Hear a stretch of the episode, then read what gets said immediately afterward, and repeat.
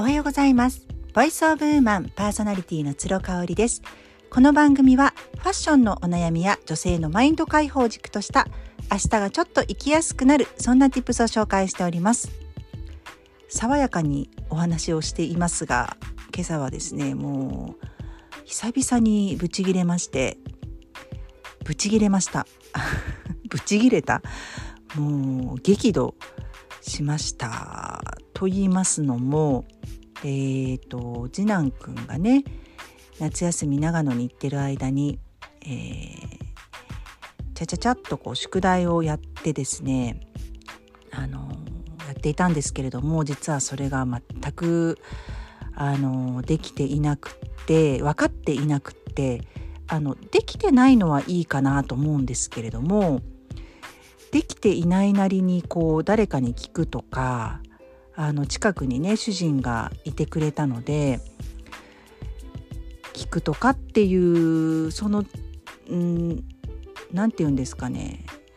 プラスの行動が見られなかったっていうことにまずびっくりしたんですよね。ですごいすごくびっくりしたのが主人が隣にいながら答え合わせまでやっといてくれなかったっていうことですね。あの今の宿題って親が丸付けまでして、えーと、夏休みの宿題として完成するんですけれどもただ横にいておそらく携帯をいじっていたんじゃないかなというふうに思うんですよね。これね本当にねあのー、今日のメルマガにも書くんですけれども当事者感が全くないですよね。子供と接するっていうことがおそらく他人事なんでしょうね。もうね主人にもあのかなり激怒してもう福岡に戻っちゃったんで LINE したんですけれどもあのー、結局ねこうやって帰ってきてですね私3食ご飯を用意してる合間にあの子供が宿題をやっていて結局今までのを全部こう見返してみたら丸付けがしてないので全部しなくちゃいけないんですよね。しかもめちゃめちゃ間違ってるっていうところで一から全部教えないといけないっていうことでもう今日2時間ぐらいかけてですねあのやりました。でもその間にやっぱりご飯の準備はストップしちゃうしね私の仕事もストップしちゃうしっていうことで何なんだろうと。でまあ次男に伝えたのはですねあのこうやっておざなりにしちゃっても結局はやらなくちゃいけないんだからあの集中してねわからないところをわからないままにしておかないでその時に解決しとかないとこうやってどんどんどんどん自分の可処分時間まあ可処分時間とは言いませんでしたけれども自分の自由になる時間がどんどんどんどん削られるんだよと。その目先のねあの小手先でやるとですねそういうツケが回ってくるんだよっていうのをあのお知らせしました。伝えました。分かったのかな？ちょっとあれですけれども。あのこの当事者感をねいつになったら主人というかその世の旦那さんは持ってくれるんでしょうかね。まあ、あの世の中には旦那さんの方が教育熱心であの、すごいこうスパルタっていうかねもう横に張り付いてあのやるっていうお父さんもいるいると思うんですけれどもあのー、そこまで別にしなくてもいいんですようちは。ただ横にいるのにその携帯を見ちゃうとかあのあ終わったんだねあじゃあ丸付けしようかっていうなんかその思考思考回路にならないんだなっていうのがすごく不思議でしょうがないんですよね。でまああの仕事はできるし人間的にも素敵な人なんですけどやっぱり他人事なんでしょうねそういうことが。とりあえずとりあえずで横にいればいいだろうっていう ちょっと興奮しちゃいましたけれどもなんかその感覚がね結局全部こうお母さんの方にツケが回ってきちゃうんだろうだけどなーっていうのをね思ったりしますね。まああの今日はですねかなりもうジメジメとしたまた湿気が残る天気の中で音声配信してますので、まあ、不快指数も半端ないということでお許しいただけたらと思います。えー、ドラマのね話をしようかなと思います。今日は大好きなドラマの話をしようかなと思います。あのー、今ね Voicy さんの方で、えー、FOD のなんかスポンサードが入っていてそれについて FOD のあのドラマフジテレビ系のドラマですね。まあフジテレビ以外のあのドラマも見れ見られたりとかするんですけれども FOD のそのスポンサードに基づいてワーママハルさんと漫画家の日浦悟さんが対談をされていたのをさっき1時間ぐらいね投資で聞いてたんですよ。であの野島真司さんとかえ野沢え直さんとかね脚本家で見るのおすすめですってワーママハルさんがおっしゃってて私もねあのやっぱそのタイプなんですよね。なので俳優さんで決めるっていうことはそんなに嫌いな人が出てなければ見ちゃうかなっていうあのそういう選び方してるんですよね。であのまあ最近で言えばえっ、ー、とあの大豆田十和子とかねカルテット書かれている方ちょっと名前ど忘れしちゃいましたけどあの脚本家さんのあのものとかはもう必ずチェックするようにあのしてます。まあ、正直に私カルテットは確かに TBS だったと思うんですけど TBS が作るドラマっぽい感じになってたのでうんちょっと暗いのとなんか地味な感じだったんでっていうのがあったんですよね。確か TBS でしたよねあれね。で大豆田十和子と,、えーと、3人の元夫はフジテレビっていうことで華やかさもありえっ、ー、とナレーションが、えー、沙莉ちゃんでしたね。沙莉ちゃんだっけ？うんだったのであの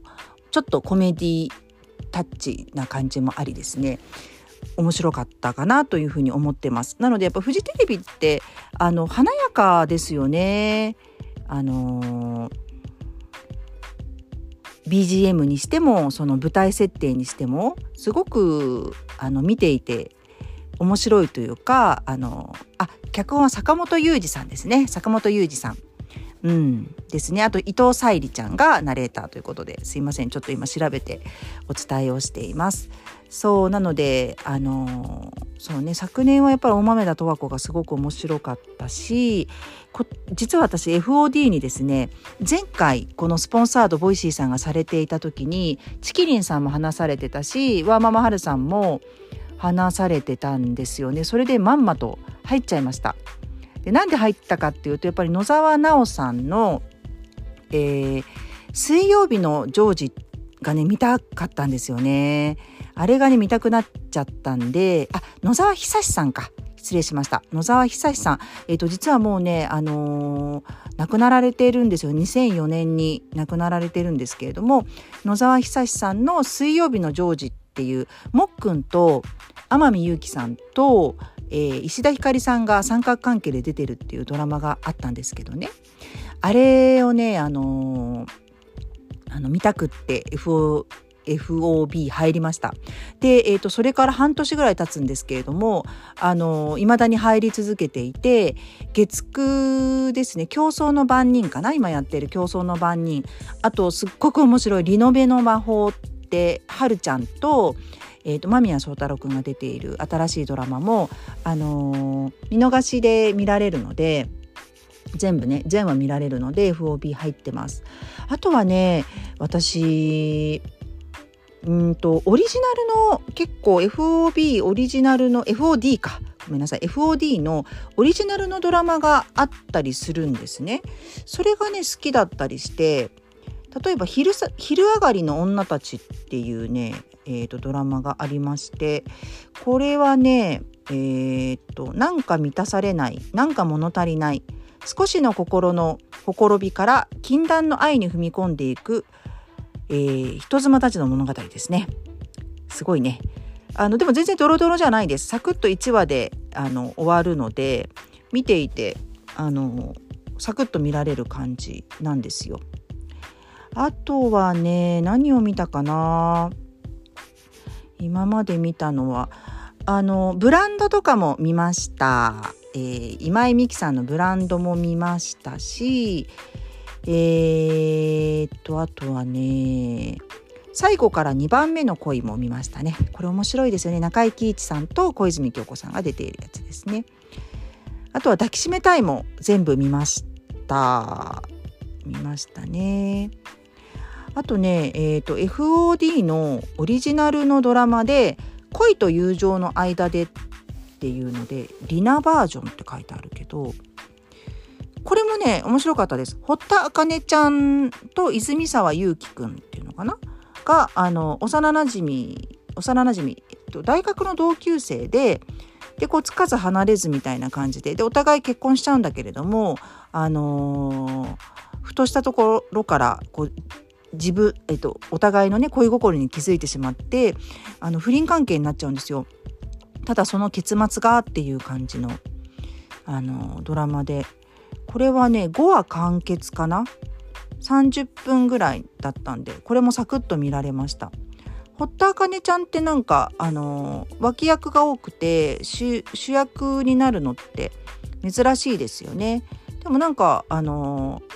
あざとい系の女子大生から、えーと、セレブ婚をするんですけれども結構セレブ婚してから苦労するんですよ。で結果シングルマザーになっちゃうんだけれどもなんかその過程が見てて面白かったなって思いますね。FOD にもし入られている方がいらっしゃったらあの気になるものあれば見てみてください私もねちょっとお天気があんまり安定しないので週末まではだらだらまたドラマを見て過ごそうと思っています今日も最後まで聞いていただいてありがとうございました。それではまた明日。